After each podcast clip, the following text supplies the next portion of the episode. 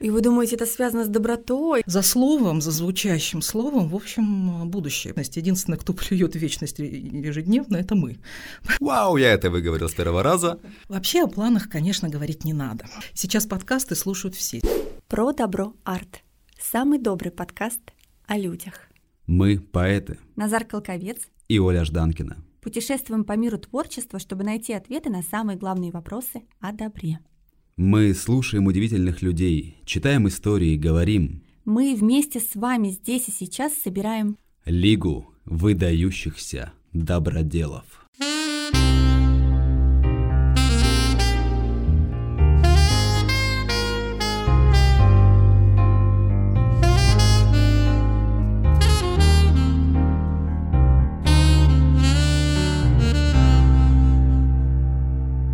Сегодня у нас в гостях заместитель начальника управления радиовещания телерадиокомпании «Петербург». Вау, я это выговорил с первого раза. И просто замечательный человек Оксана Маргунова. Оксана, здравствуйте. Здравствуйте, ребят. В первую очередь мы очень хотим вас поблагодарить за то, что в этом году о современной поэзии узнало намного больше людей, чем узнавало до этого, наверное, вообще. Особенно тех, кто слушает радио и радио Петербург, потому что вы обеспечили нам участие в замечательном конкурсе поэзии – на радио Петербург, который назывался «Поэты нашего времени». Да, у нас случилась с вами такая замечательная история, э, но э, мы долго уходили от слова «конкурс», потому что вы сами помните, как долго мы бодались с юристами, иначе мы бы с вами погрязли все э, в документах, поэтому мы решили назвать его «Марафон поэзии», дабы познакомить слушателей с вами с замечательными. Честно говоря, я сначала была достаточно скептически настроена, побаивалась такого большого обилия поэтов, побаивалась, и мы все побаивались того, что это будет не совсем профессионально, что это будет немножко отношение такое облегченное, скажем так. Но потом, когда я сначала увидела первую компанию из троих-четверых человек, э, потом вторую, и я поняла, что правильно встретились. На самом деле на радио Петербург поэзия присутствует и присутствует в большом количестве, регулярно как минимум. Но это все старые записи, и даже если она и присутствует, то это, во-первых, глубоко ночью, Клуб полуночников есть у нас, да, такая история часовая. Ну, там уже давным-давно ставят либо повторы программ, которые были когда-то записаны, либо э, приходят э, вот такие аксакалы, которые в 70-е, в 80-е, а то и в 60-е когда-то занимались этим делом, и вот они, у них такой свой клуб по интересам, они друг с другом встречаются, друг друга хвалят, друг друга читают, перечитывают. И, в общем, свежей струи, безусловно, не хватало. Поэтому вы со своим замечательным коллективом, мало то, что вы нас всех обаяли, вы нас всех встряхнули. Так что нам было с вами очень интересно. Еще раз повторю то, что я вам говорила на награждении. И я вообще очень рада, что это случилось. И очень надеюсь, что этот проект случится уже, будет э, регулярным. Спасибо огромное. Спасибо за доверие, потому что мы на самом деле часто сталкиваемся с этой историей, что поэты в смысле, ну, во-первых, очень несерьезно к этому относятся, говорят, ну хорошо, а ну, в нормальной жизни вы кто? И мы такие, господи, да поэты мы. Ну и потом, да, конечно, тяжело, потому что есть какая-то стереотип какой-то. Вот мы недавно выступили в планетарии, это было очень смешно, потому что когда мы пришли в планетарий, директор сказал, э, поэты, ну да, мы как-то вот сотрудничали в 90-е годы, у нас поэты передрались перед выступлением. Мы такие, в смысле? Но они не смогли договориться, кто будет выходить первый на сцену, кто второй, поэтому он не хотел как бы с нами сотрудничать. Мы такие, мама дорогая, ну вот какие-то красавцы портили, да, нам всю историю. Ну, в общем, спасибо вам огромное, правда, за смелость. Насколько вообще поэзия сейчас на радио интересна? Почему в полуночнике? Почему туда? Почему? Э, мне кажется, что у каждого времени свои интересы, и в определенное время, вот как вы сказали, в 90-е, поэзия действительно стала, перестала быть интересной, потому что был, были 60 80-е, это был подъем. Потом стало интересно кино, активно, потом рок-музыка, потом, скажем так, вербальная политика. Все очень любили поговорить. В 2000-х, в нулевых, все мы знаем попса, гламур. А вот сейчас пришло такое странное время, когда мы живем быстро, но при этом хочется и подумать успеть, и почувствовать успеть, и прочувствовать, и поэтому мне кажется, это мое личное мнение, мои личные ощущения, что для поэзии приходит второе рождение, если можно так сказать, потому что люди не умеют, то сейчас, опять же, время э, коротких форм, коротких вот этих вот каких-то там маленьких предложений, маленьких цитат, и гораздо проще народу прочитать что-то, запомнить и сказать, мне это созвучно, я с этим резонирую, и поэтому мне кажется, что сейчас для поэзии наступает прекрасное время, когда вы можете четко сформулировать, быстро быстро, красиво и компактно сформулировать чувства, мысли, какие-то даже вещи, которые происходят э, в жизни в стране. И мне кажется, что есть у вас шанс получить отклик у слушателей, читателей и всех остальных. Просто нужно выходить почаще к народу выползать из подвалов, выходить на улицу и как шестидесятники, шестидесятники читать у памятников. А расскажите, пожалуйста, как вы попали на радио, как вы стали там работать? Путь длинный. Скажу честно, что, в общем, по образованию, по первому я музыкант, Поэтому очень обрадовалась, увидев. Петь не буду, играть не буду, но всегда люблю, когда окружают инструменты, и очень приятная студия у вас здесь, атмосфера хорошая. Музыкант по первому образованию, дирижер, хоровик. Прекрасно находилась в этом состоянии в музыкальном училище. Э, потом приехала сюда. Папа военный, поэтому долгое время мы жили в Германии. Из Германии заменились в Екатеринбург. Там я закончила музучилище, и после музучилища приехала сюда, в Петербург. Поступила тоже на хородирижерский в институт культуры. Но вот тут случился сбой в программе, да, я решила, что пора завязывать с музыкой и перешла в режиссуру. Дальше сначала режиссура такая, потом режиссура в Театральном институте телевизионная. И, в общем, в состоянии телевизионной режиссуры и работы на телевидении я просуществовала где-то лет 15. Это было очень комфортно. В конце концов, я себя нашла в таком жанре, как э, музыкальная телевизионная режиссура. Я работала, вот, допустим, в 2019 году на конкурсе Чайковского, но это уже параллельно с радио. А на радио получилась очень любопытная история. Когда в 2014 году закончились большие проекты, закончилась вот эта наша легкая, прекрасная обеспеченная жизнь. А, несколько лет, почти три года я была без работы, то есть первые полтора года я совершенно спокойно себя чувствовала, у меня были запасы, я ездила по Европам. От скуки там что-то что как-то не складывается, съезжу-ка я в Deutsche Oper, слетаю. Вот. А потом я стала искать, куда бы мне пойти, потому что понимала, что возраст уже. Хотелось спокойствия, хотелось какого-то конкретного, наконец, места. Не так, как фриланс. Тут поработал режиссером, там поработал режиссером, и в несколько мест туда, туда, туда, туда. И вот одна из моих знакомых с телевидения, она как раз в 2018 году познакомила меня с людьми, с директором нашим Дома радио. Я раз туда зашла, два туда зашла и поняла, что я здесь хочу работать. И стать директором. Тогда я об этом не думала. Я просто тогда думала о том, что как хорошо, что здесь люди занимаются словом. Я просто помню, что я шла по коридору, и там сидела замдиректора, вот моя предшественница с шеф-редактором, и они э, спорили о дифтонгах. Я думаю, вот мне сюда, потому что что мне надоели картинки, а тут люди занимаются словом, занимаются звучанием, правильным словом, и э, мне как-то так это все понравилось, мне захотелось, скажу честно, и вот тогда я э, сама себе сформулировала, что я хочу здесь работать. Вы не поверите, я пришла туда в 2018 году обыкновенным архивариусом. Я занималась архивом, э, детскими архивными книгами, и, в общем, меня, конечно, сейчас это очень выручает знание. Буквально там через 3-4 месяца я стала редактором, стала писать что-то, заниматься программой программами. А уже через год меня посадили в эфир, я вела эфиры, а там дальше череда определенных событий привела вот к тому, что я стала занимать эту должность.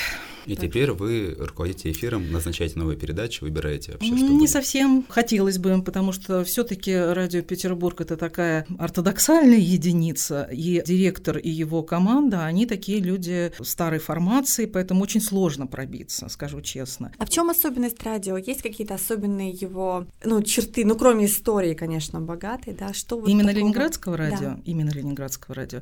Безусловно, это, скажем так, для меня это живой организм, и это то, благодаря чему, в общем, собственно, выстоял город в блокаду, по, по большому счету, потому что это был единственный источник информации, и люди точно так же переживавшие блокаду, все эти ужасы, более того, находившиеся на казарменном положении и работая, и еще приходя в студию, находя все силы, отдавать какую-то энергию, читать и читать с позитивом, читать с радостью, и те же самые детские истории и не детские истории, это же тоже нужно. Поэтому для меня радио это такая, я, кажд... я всем говорю, кого вот, как только начинает кто-то из наших сотрудников, так это говорить о том, что вот, все не так, все не то. Я говорю, скажите спасибо Ольге Федоровне Бергольц, что мы с вами до сих пор работаем, до сих пор живы, до сих пор существуем, потому что если бы мы не были тем самым блокадным радио, я думаю, что нас бы давным-давно с таким подходом прикрыли. У вас есть видение того, как можно сделать в положительном ключе радио таким же популярным, и чтобы оно заткнуло за пояс всех остальных конкурентов? Безусловно.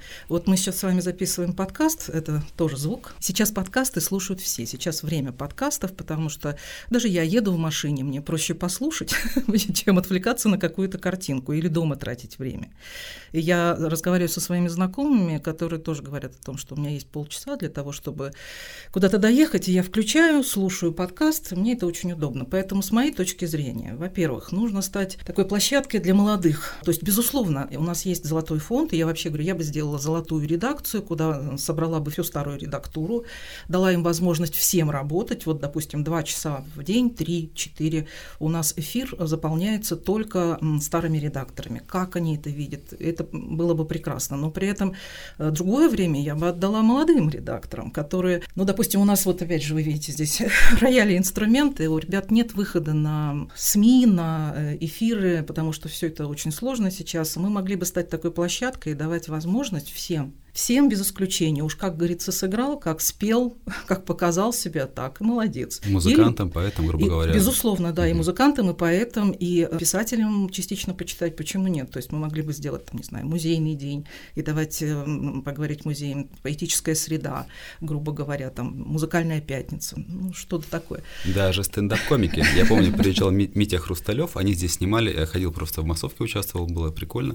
Они снимали ленинградский стендап в каком-то лохматом там, наверное, в 2012 году или типа того. Да, поэтому мне кажется, что за словом, за звучащим словом, в общем, будущее, потому как э, все подустали от этих картинок, от тех картинок, которые тем более сейчас по телевидению, и даже вот э, все вот эти платформы, честно говоря, ты туда залезаешь и забываешь, зачем залез. И начинаешь одно, второе, третье, и в результате ты ничего не смотришь. А вот э, в этом смысле вещание, которое идет по сетке, ты уже понимаешь, что тебе, допустим, нравится канал культуры, потому что в определенное время есть какие-то определенные вещи. То же же самое может быть и на радио. И более того, мы действительно можем, если мы станем площадкой, если мы бы могли бы стать площадкой, нам бы позволили для молодых, то, во-первых, э, каждый, кто сыграет себя, послушает, его родители послушают, э, его друзья послушают, его недруги послушают и скажут, неужели же мы так не можем? И все, и все придут. Да. Совершенно верно, именно так. А потом начнут отслушивать, общаться, хорошо это было, плохо это было. Получается, что вы, в общем-то, за сохранение традиции, но за то, чтобы идти в ногу со временем. Конечно. Но я думаю, что все получится. Видимо, нужно время. Ну, будем надеяться. И нервные клетки такие такие Ох, стальные. О, да. О, да, это точно. Это мне кажется, что это главное э, качество руководителя иметь стальные железные нервы, не обращать внимания ни на какие провокации и спокойно, как я говорила ребятам молодым, вот мы на Новый год сидели, у нас был такой небольшой спонтанный корпоратив, и говорю, ребята, дорогу осилит идущий. Идем потихоньку, собака лает, караван идет. И вот мы потихонечку, помаленечку идем. И вот ребята как раз сейчас, послушав, запустили интересный проект у нас на прошлой неделе, называется «Комната 310». Это как раз там, где сидит молодые, наша молодая редактура. Они запустили проект, обсуждают книгу, договорились с издательством сами, обсуждают книгу, каждый прочитал, и, в общем, что понравилось, что не понравилось, и в конце идет розыгрыш этой книги. Прям, да. Крутая идея. Да, хорошие ребята, молодцы, дай бог, чтобы все это дальше пошло. Хм. Мы можем наладить вам поставки по поэтических сборников современных Нас читать хоть кто-то будет, да? Очень да, двух да. зайцев.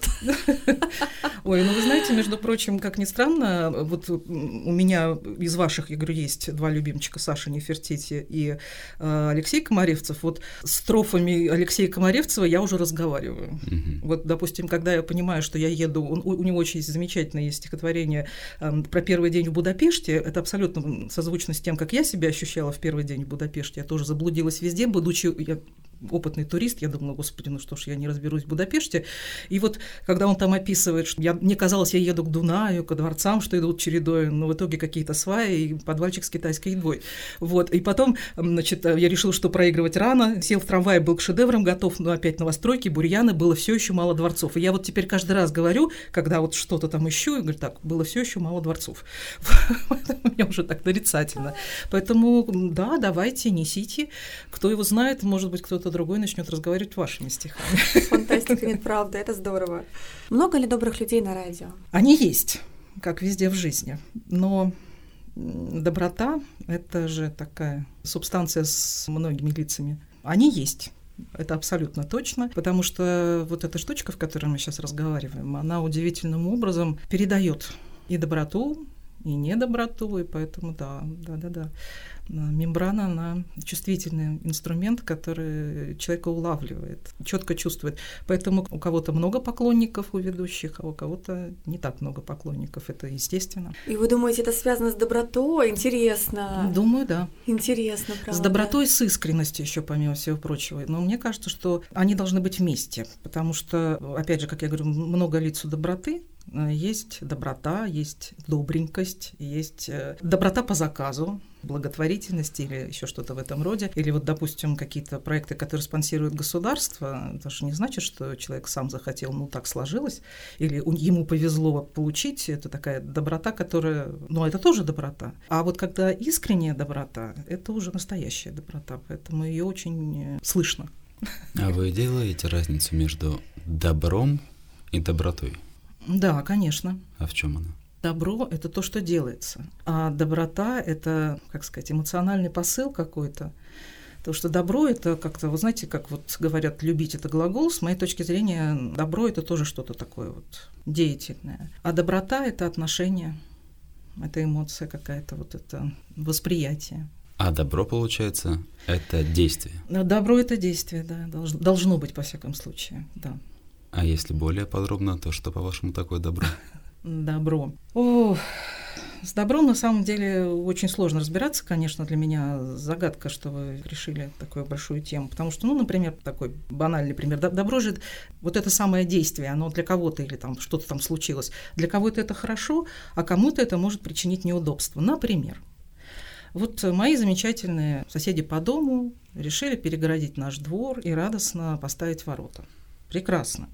Вроде бы от хулиганов и так далее, но по факту закрытая стоянка. И, допустим, всем хорошо, кроме одного человека, меня, потому что объясню, потому что я живу в однокомнатной квартире, и вот весь этот механизм, он поставлен под, фактически под моим плинтусом. Mm-hmm. Понимаете? И с одной стороны, это добро, а с другой стороны, с моей точки зрения, нет. Поэтому, если говорить о добре, с моей точки зрения, опять же, это добро должно быть законным.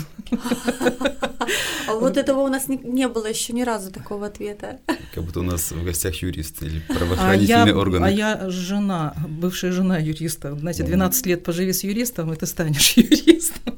Это передается. Конечно, конечно, безусловно.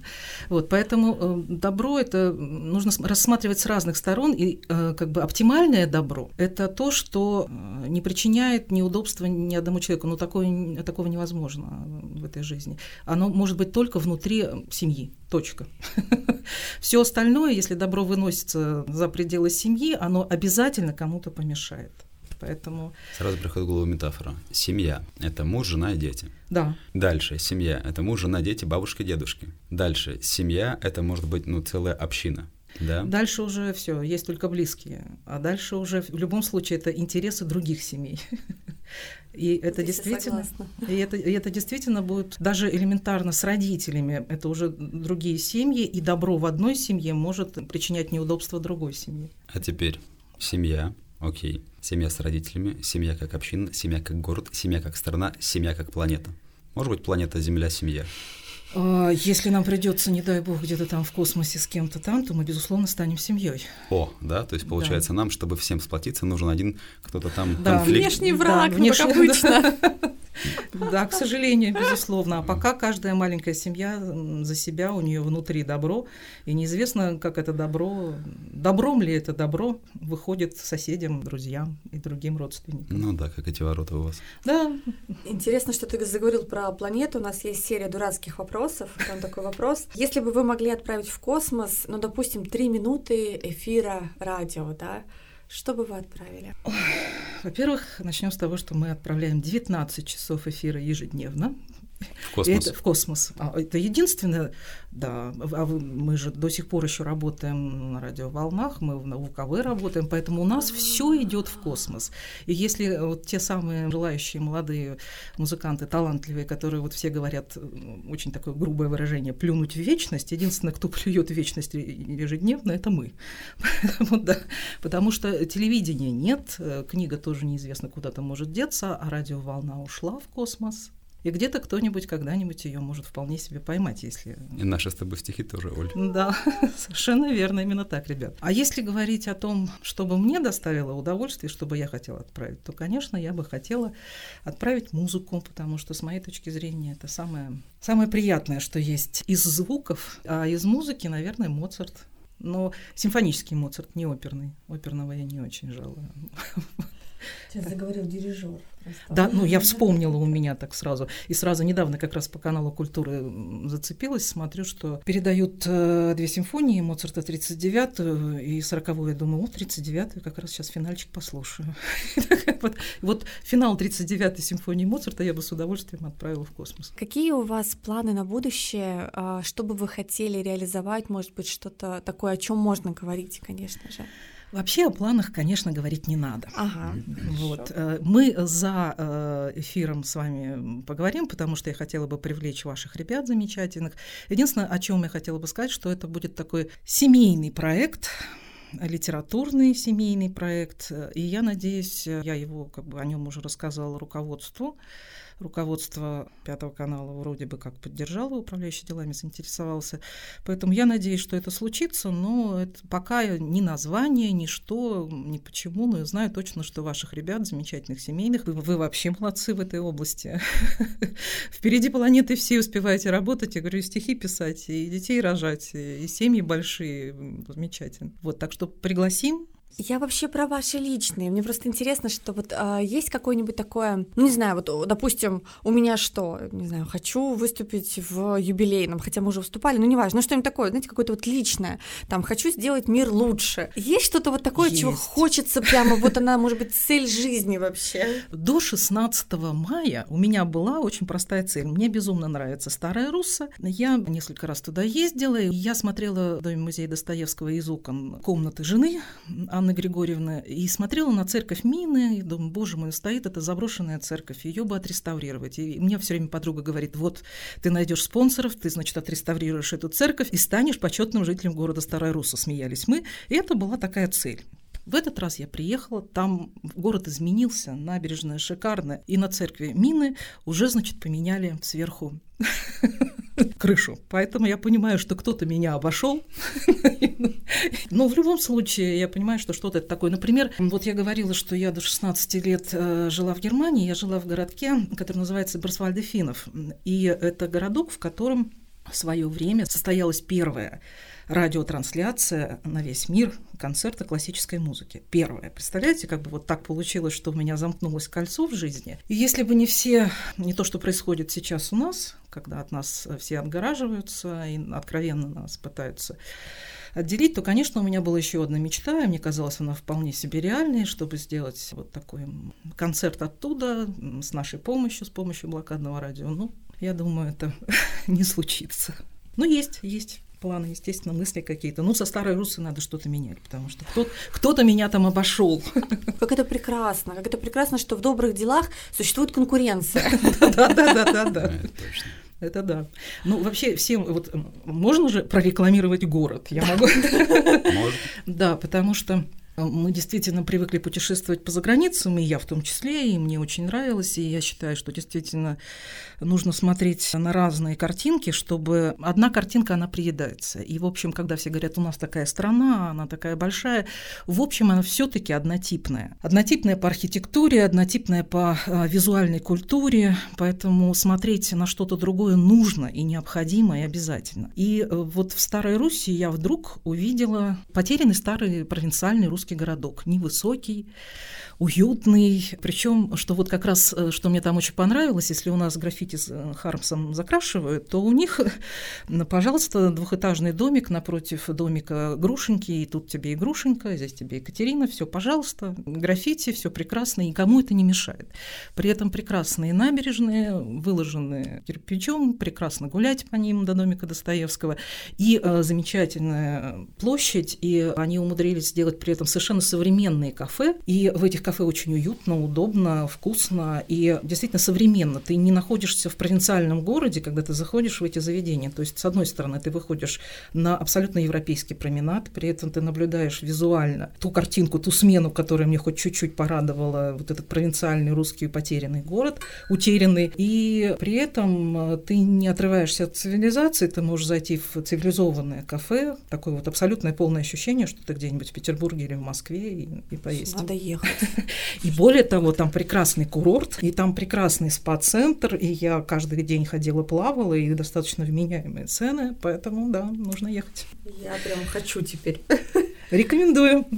Ты, как всегда, Оля, хочешь ехать и читать там стихи? Да, я хочу ехать и читать там стихи. На центральной площади. Мы, на самом деле, такое сделали. Мы сначала просто ездили по городам, потом такие, ну, как-то, ну, без цели, как-то вроде не хочется. И мы стали так, хотим вот в этот город, отлично, так, договариваемся там выступать. И мы вроде как бы с целью, а вроде как и город посмотреть. Ну, да. Красота. Мы вот так и в Ригу ездили с маленьким принцем, тоже казалось, такие, Рига, ну, это вообще другое государство, там, ну, как мы это сделаем? Правильно, Всё правильно, можно. так и нужно. Когда ты поставил цель, знаете, как в фильме, вижу цель, препятствий не вижу, все. Точно. Пройдем сквозь стены. Оксана, пожелайте чего-нибудь нашим слушателям. Ой, ну, так как мы с вами говорили о добре, хотелось бы пожелать добра, а это значит, как я уже только сказала вам, что чтобы людей окружала семья, всех людей обязательно, потому что это самое главное в жизни, и если у вас будет семья, вы будете ощущать добро, со всех сторон. И чем больше семья, тем больше добра. Спасибо большое, что были с нами. Спасибо, Спасибо вам, ребят. И до новых встреч. До новых встреч. Спасибо, что слушаете наш подкаст. Подписывайтесь, чтобы не пропустить будущие выпуски. Ставьте лайки, делайте репосты. И рассказывайте друзьям. Пишите нам в комментариях и в директ, кого бы вы хотели услышать в следующем эпизоде. И следите за анонсами в наших соцсетях, чтобы успеть задать собственные вопросы будущим гостям, которые мы озвучим в эфире. Слушайте наш подкаст на Яндекс Музыке и Apple Podcast. Эпизод подготовлен в рамках проекта «Цикл подкастов «Слушаем, читаем, говорим» Центра «Мир Далат» реализуемого с использованием средств гранта президента Российской Федерации, предоставленного президентским фондом культурных инициатив.